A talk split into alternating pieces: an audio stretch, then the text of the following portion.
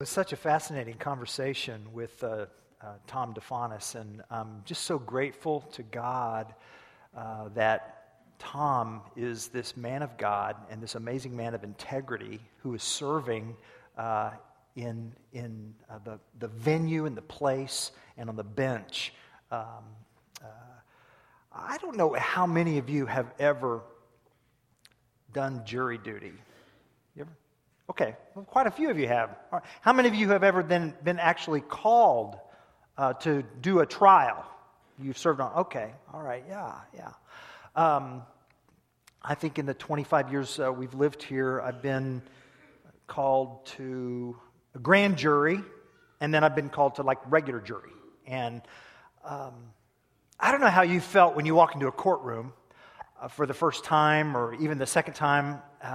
You know, when I've walked into a courtroom, I mean, it's, it's kind of an intimidating thing for me because I'm just not there very much, which I hope comforts you.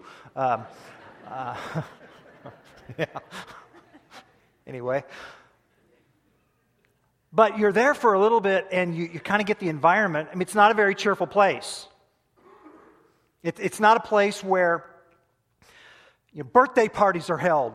Where was your last birthday? Oh, it was in a courtroom. Mm, mm, uh, what? You get in there and you get the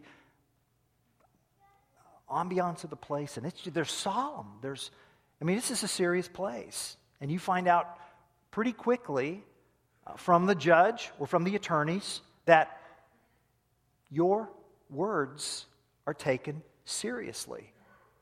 Your words are taken seriously. Your words have weight. Your words have weight. And I think that's what we're going to see as we look at this passage of Scripture in Proverbs. We're going to, we're to enter a kind of a serious passage of Scripture that considers just how weighty our words are. If you have your Bibles, I'd like you to turn to the Old Testament book of Proverbs, chapter 6. Proverbs, chapter 6. And I'm going to read verses 12 through 19 of Proverbs chapter 6. You'll find that on page 531 of your church Bibles. If you don't have a copy of God's Word to call your own and you would like a copy, please feel free uh, to take that uh, copy of the Scriptures that's in the pouch in front of you and put your name in it and take it home and receive it as a gift from this church family. I'm going to read Proverbs chapter 6, verses 12 through 19 on page 531 of your church Bibles. Here it is. A worthless person, a wicked man, goes about with crooked speech, winks with his eyes, signals with his feet, points with his finger, with perverted heart devises evil, continually sowing discord. Therefore, calamity will come upon him suddenly. In a moment, he will be broken beyond healing.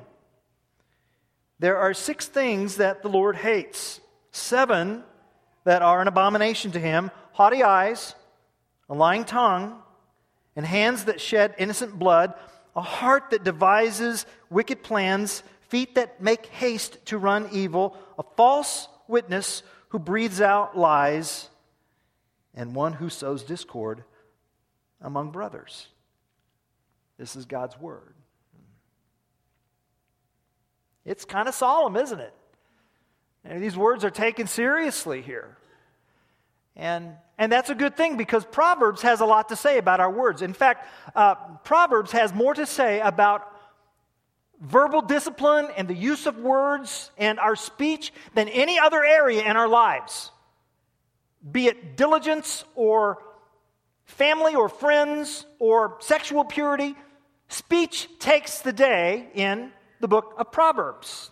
So much to say about the use of our words and the truthfulness of our words and the importance of straight words. And I think that's good because what do you do more than anything else in the day than talk? We talk. We talk from the time we get up in the morning and say good morning to the time we say, I gotta go to bed at night. We are talkers. We talk in the bedroom, we talk in the hallway, we talk in the bathroom, we talk going down the stairs, we talk in the kitchen, we talk in the dining room, we talk on our way out to the car, we uh, have our cell phones and we talk in the car, hands free, of course. We talk on the way to work. And then we talk, we haven't even talked to our boss yet, or our coworkers, our colleagues. We talk and talk. We talk to our spouses. We talk to our former spouses. We talk to our parents, our step parents, our grandparents, our children, our grandchildren. We talk to our pets, our dogs, our cats. We talk to ourselves. We talk and talk and talk, don't we? We are, we are, as one author says, wordish people. Wordish people. And according to one body of research, the average American talks 700 times a day. 700. Now that's the average American, and that means that some talk more than that. 700 times a day. I'm thinking of Teddy Roosevelt, our 26th president. I've been thinking about him because uh, I'm, I'm, I do not know, I'm watching Ken Burns' uh, PBS series, The Roosevelts, Theodore Roosevelt, Franklin Delano Roosevelt, and Teddy Roosevelt was a non-stop talker. Uh, David uh, McCullough, a historian about Roosevelt's life, said that Roosevelt was a one man gas bag. He talked and talked and talked. Part of it was because he drank coffee all day long. He just talked and talked and talked. He found out that there was a big game hunter from Europe who happened to be in Washington, D.C. He told his staff, bring that guy in. And so this guy comes in, big game hunter, famous from Europe, and uh, goes to the White House. And he spends an hour and a half in the president's office. Now, who gets to spend an hour and a half with the president of the United States? After an hour and a half, this big game hunter leaves the office, goes back to the secretary, and he looks like a wilted rag.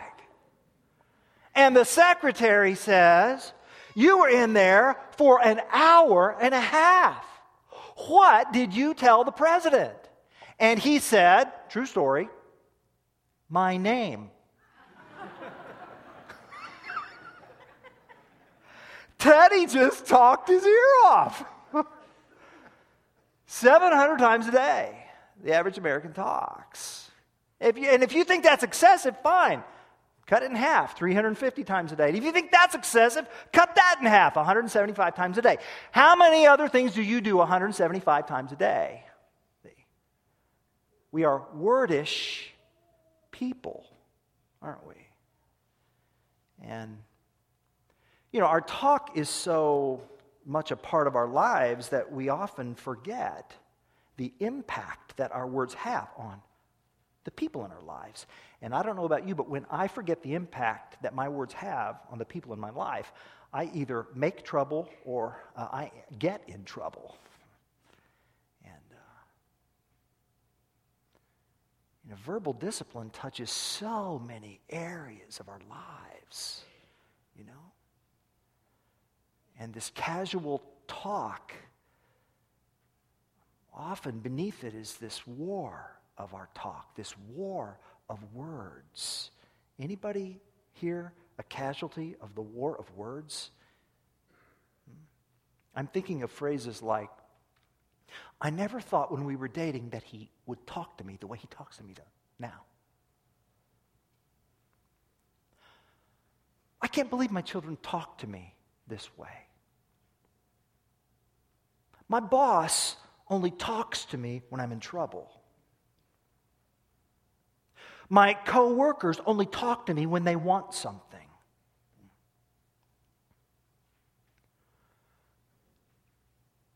We never talk. We never talk. Sometimes I think it would just be better if we didn't talk. this war of words. Any casualties in here? How many of us have been uh, sliced or stabbed by sharp words? How many of us have felt the grief of deceptive and false words? How many of us have had to referee disputing words?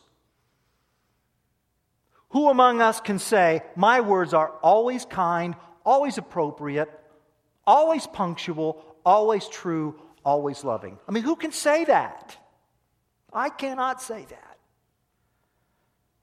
This issue of verbal discipline touches you know, us at every season of our life, right? You want to get an education? Learn to listen and learn to talk.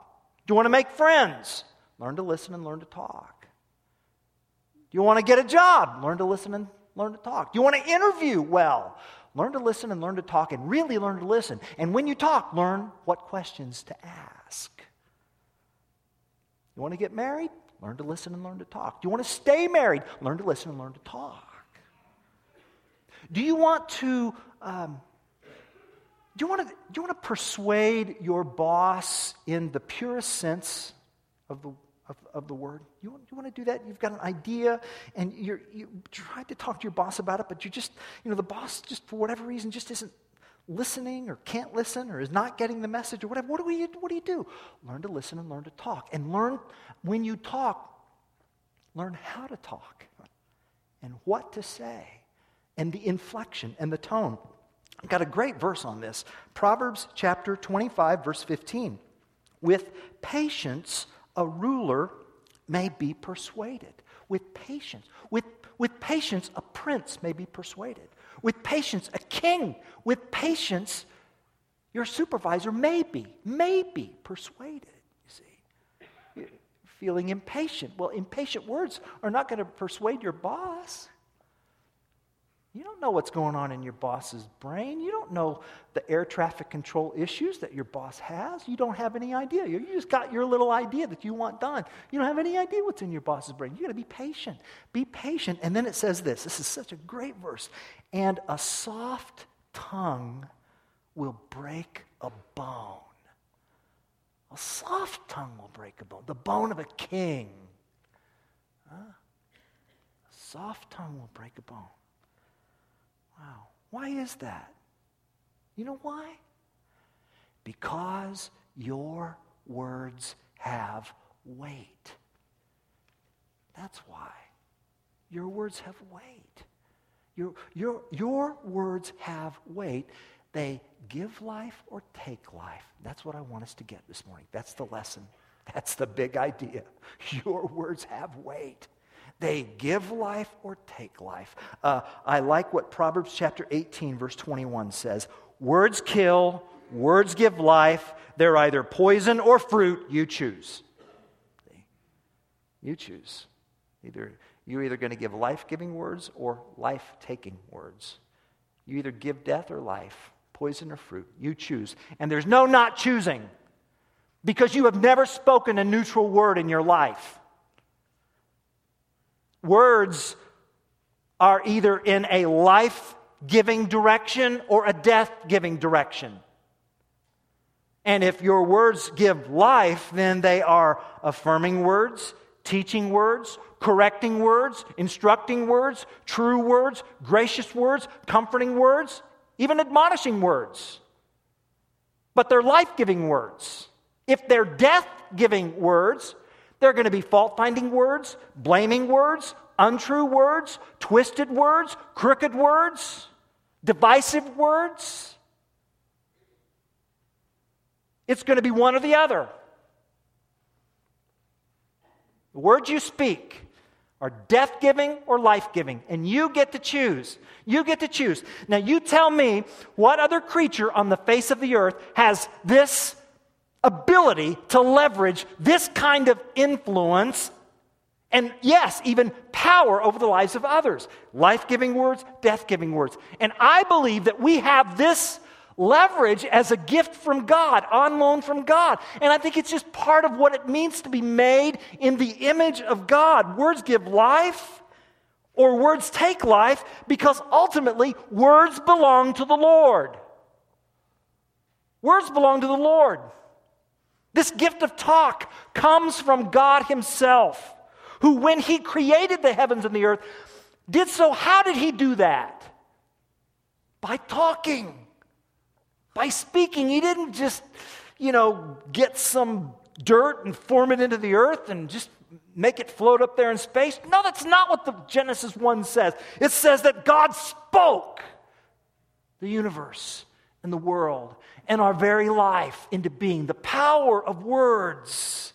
And the wonder and the significance of it all is that God is the first great speaker. And the reason why we can speak is because He has first spoken. And He allows us to speak, and He allows us to understand language and speak. Words belong to the Lord, words represent the Lord. Words represent His kingdom and His agenda. Listen, listen. God never intended for you to represent yourself when you speak. You represent the king. You represent another kingdom. You represent our king's administration. And I think that's why Proverbs chapter 6 has such harsh words about the one with crooked speech. See that? Crooked speech. Because crooked speech twists life inside out and upside down. Crooked speech calls light darkness and darkness light. Crooked speech calls good evil and evil good. Crooked speech is either untruthful or incomplete.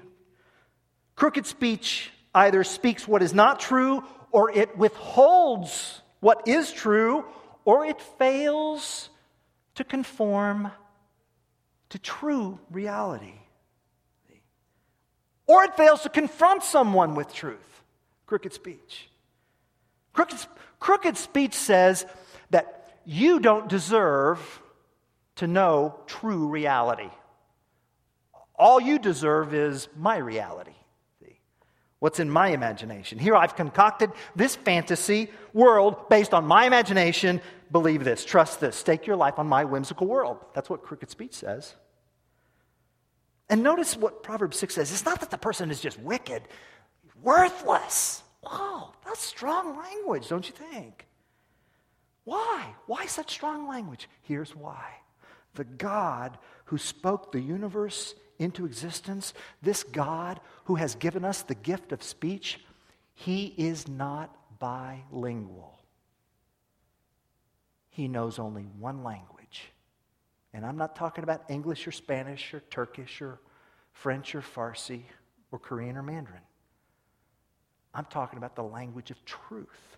Truth is God's native tongue. That's all he knows. That's all he knows. On the other hand, Satan, the devil, Lucifer, the accuser, all he speaks is lies. I mean, Jesus told us that, right? John chapter 8, verse 44, concerning Satan, there is no truth in him. When he lies, he speaks his native language, for he is a liar and the father of lies. Well, so whose child are we? Because Satan is committed to lying, he doesn't know truth. He can't speak truth. He doesn't understand truth. And because Christ is committed to truth, he cannot lie. Hebrews chapter 6 verse 18. It is impossible for God to lie. He'll never, ever contradict his character. See? Hmm. Some time ago, uh, Sarah and I went uh, on our date night to Krannert. We went to an opera. It was very high class for this Okie. We went, we got all spiffied up, and we had a night at the opera. And do you know that the orchestra tuned the instruments three times during the night. There were two intermissions. So the, before the performance and you know, between the intermissions, three times during the night, the orchestra carefully tuned the instruments. And you can imagine why, can't you? What if one of those instruments happened to be out of tune, off pitch? Well trained musicians with a highly tuned sense of pitch all of a sudden just get so irritated and frustrated by that one instrument that may be off pitch, they wouldn't be able to finish the performance. And they would just have to stop for self preservation purposes. In fact, the, the, the better sense of pitch, the more annoying the ill tuned sound would be, you know. And you think about that for a minute, and that gives you an idea, that gives you a flavor of what uh, crooked speech does to the stomach of God. Proverbs 12 22. God can't stomach liars. He loves the company of those who keep their word. Because he keeps his word. His talk is always straight. So he can't stomach crooked speech. And, you know, this, this brings some questions that may be uncomfortable, but questions nonetheless, such as Do any of us ever exaggerate the truth or spin the truth or describe a personal accomplishment in inflated terms? Anybody here ever minimize the truth or, or suggest that an offense just that you did really wasn't all that bad?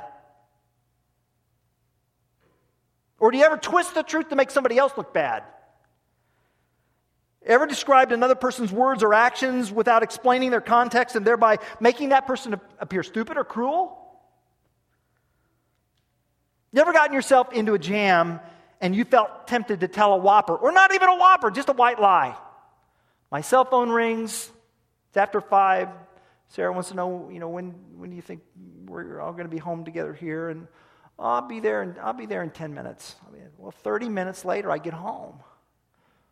And, you know, she very lovingly has that, where have you been? Look on her face. And, well, traffic jam. Traffic jam, you're 3.5 miles away from the house. It takes eight minutes to get home. A traffic jam? What did you, did you have to go to Tuscola and back? What's going on? I just, you know, you know what? I just didn't leave when I told you I was going to leave. And, and, here's the thing, right? You know, what do you do with your eyes? What do you do with your eyes? It's the eyes, right? You know? I mean, you either have to look the person in the eye or you look to the ground, right? Up or down, right? And, and, and to look someone in the eye and tell them a lie, that's, in, that's industrial strength lying right there. The eyes go down, right? The eyes go down. Hmm. Have you ever traded truth for peace? You ever been in a situation that demands the whole truth and nothing but the truth? Where you have to speak the truth without hesitating or without holding back or without considering the cost to yourself?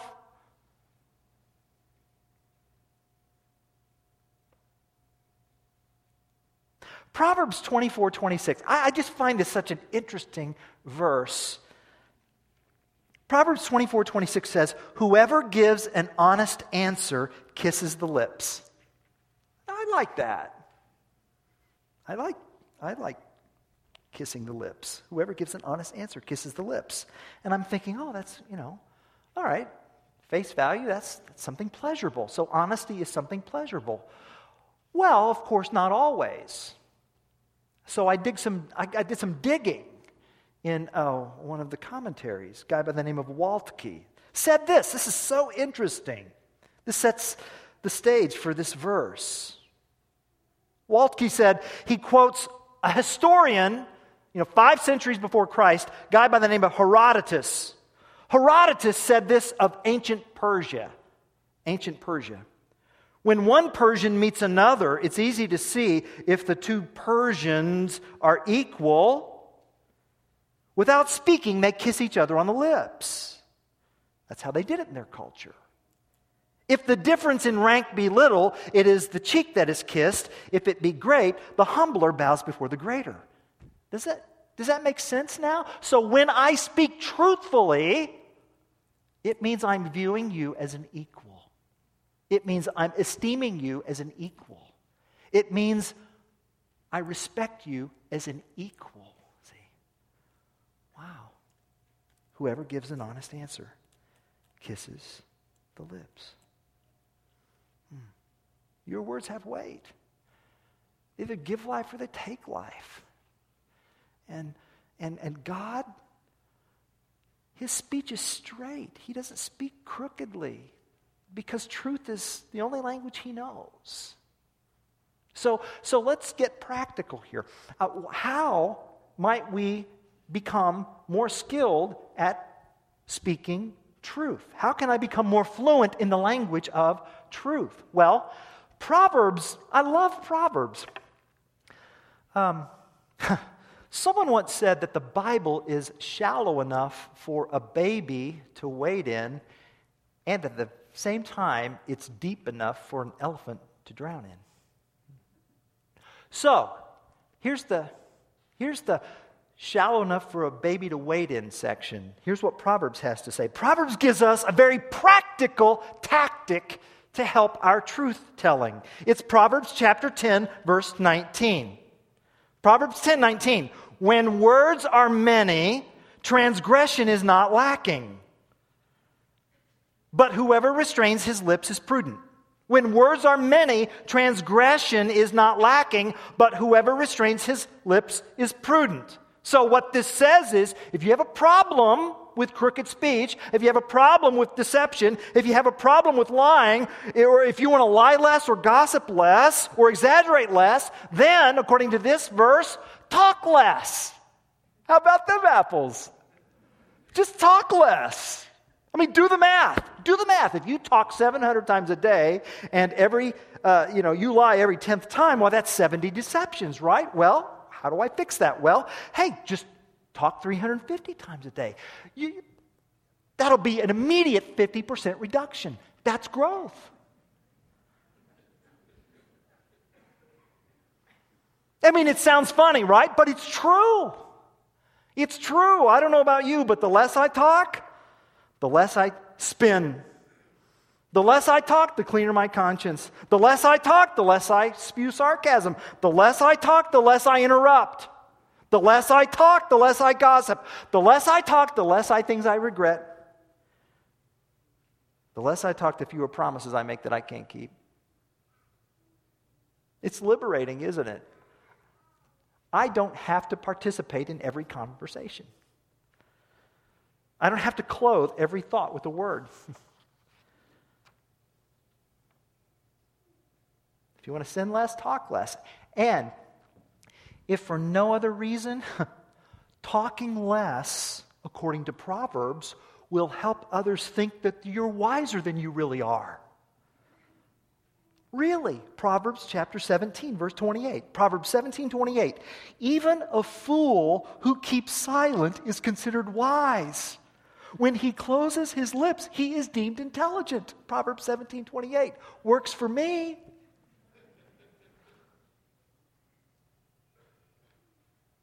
I mean, we can, we can start that today.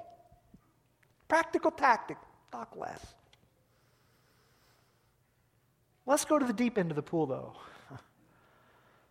There is a deeper issue to consider, and it is found in Proverbs 16:23. Proverbs 16:23 says, "The heart of the wise makes his speech judicious and adds persuasiveness to his lips.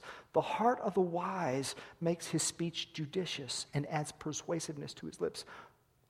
So there's a connection there, isn't there, between the heart and the speech. Do you hear what Proverbs is saying?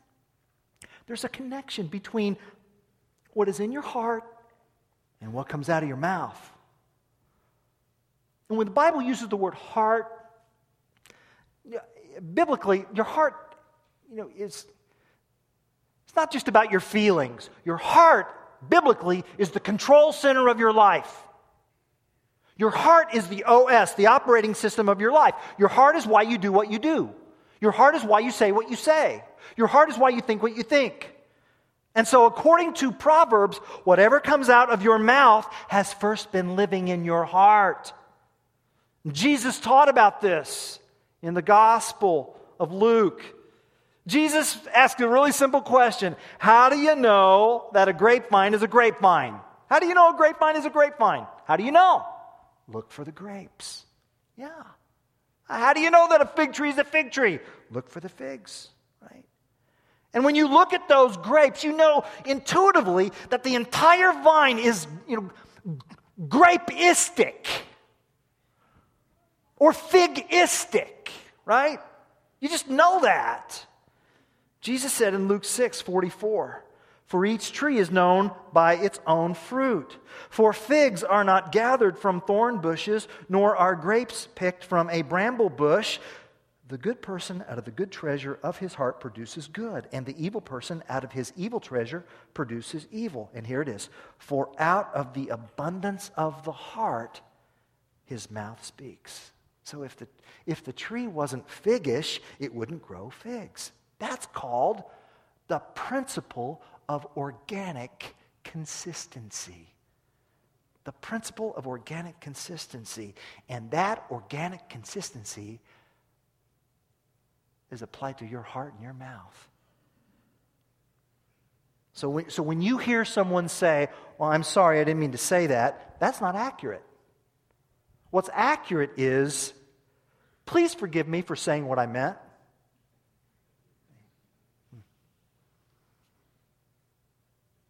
Jesus is telling us, Proverbs tells us, word problems are not vocabulary problems.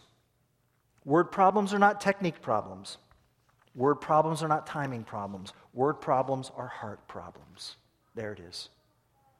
If it wasn't in my heart, it would never have come out of my mouth. Now, I don't know about you, but I don't want to believe that. I don't want to buy that. I want to believe that when it comes to my speech, my biggest problem is outside of me. I want to think that the problem is with my family or with my spouse or with staff or with something else. How it's easy for my inner lawyer to rise in my defense and object. It's not Randy's heart, it's everyone and everything else outside of Randy's heart. That's where the problem is. Or, or, well, it may be a little bit on Randy, but it's not as much on Randy as it is on everybody else. My inner lawyer. Now, how does that sound? I mean, how does that sound? You know, that's like, that's not right. That's not right because it's not. It doesn't conform to reality. Because when you are convinced that your greatest, deepest problem in life is outside of you, then you will stop passionately pursuing Christ and His grace and His mercy. And what conforms to reality is the day I admit the greatest problem with my speech it's not with my mouth, it's with my heart. My heart is my greatest communication problem. My, my greatest problem is, you know, I say this prayer when I come to the pulpit Lord, help me get out of the way so that what you want said gets said. Well, my, my biggest problem is I don't carry that with me outside the pulpit. I need to carry it home with me having a difficult conversation or having an easy conversation. Lord, help me get out of the way so that what you want said gets said. My biggest communication problem is my heart. And it's only when you and I stand humbly before the Lord Jesus Christ and say, Jesus, regardless of the flawed people living with me in this sinful, broken, fallen world, I am my greatest communication problem. It's me. It's me.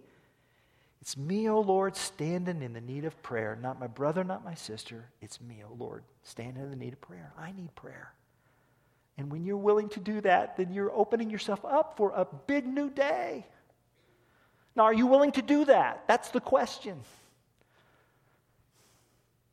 Words have weight. Words have weight because words belong to the Lord, who only speaks one language truth. Truth is God's native tongue. And my war of words is really a war between two kingdoms the kingdom of God or the puny little kingdom of Randy. And whichever kingdom rules your heart will dictate your words. You can become a better truth teller by talking less, yes. You can become a lot better by letting God detoxify your heart and purify your heart. And that's exactly why Jesus came. He came for that very purpose to purify me, to rescue me from my kingdom of one. Jesus was the only person in all of history who never spoke a self indulgent word. He never opened his lips in a wrong way, not once. He never spoke when silence was better, and he never kept silent when it was appropriate to speak. Even his enemies said in John 7 46, No one ever spoke like this man. His enemies said that. His words were infallibly wise, and we felt outclassed, and we felt threatened, and we felt shamed, and so we killed him, and he took it on the cross. Jesus loved us so much that his sacrifice deleted the damning record before God of every foolish word, every idle word, every false word you and I have ever spoken. He took divine condemnation for our lies, our insults, our gossip, our put downs, our bragging, our false promises, our griping, as well as the guilty silence when we should have spoken up. He took it all on himself and he pushed the delete button. So that by grace through faith, as a result of his death and burial and resurrection and the sending of his Holy Spirit into our lives, he now, by the power of his Holy Spirit, will speak through us so that our words might be agents of change, true words, gospel words, life directional words. He uses us. Wow. Those kind of words um, changed Wilbur's life. Wilbur. Talked to my mom recently. And Wilbur was in her Sunday school class years ago at my home church, East Tulsa Christian Church. And Wilbur just, uh, mom said that she went to Wilbur's funeral this past week.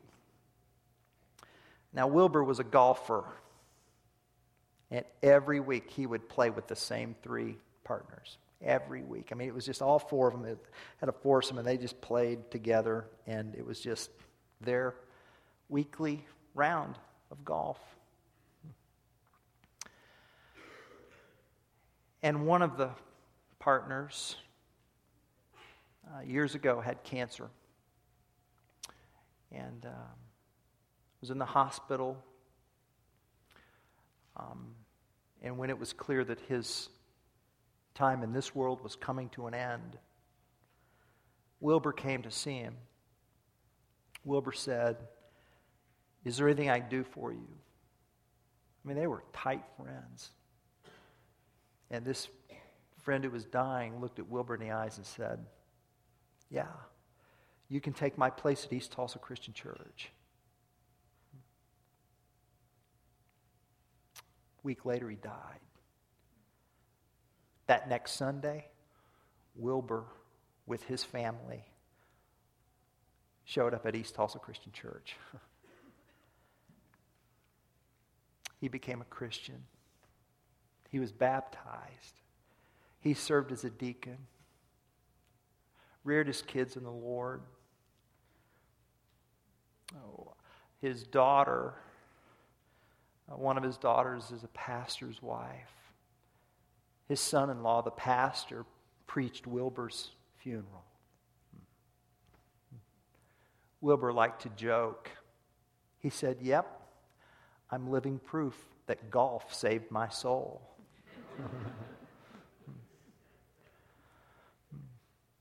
but you and I both know it wasn't golf. It was a weighty word a truthful word, a gospel word delivered by a very good friend. And Wilbur and his friend are in heaven together now with Jesus. That's why Paul says in 2 Corinthians, we are ambassadors for God ambassadors for Christ, as, God, as though God were making his appeal through us. And as ambassadors, we implore you be reconciled to God. Be reconciled to God through Christ. For God made him who knew no sin to be sin for us, so that in him we might become the righteousness of God. Those words are true words. They're gospel words. They're Christ saturated words. They're life changing words.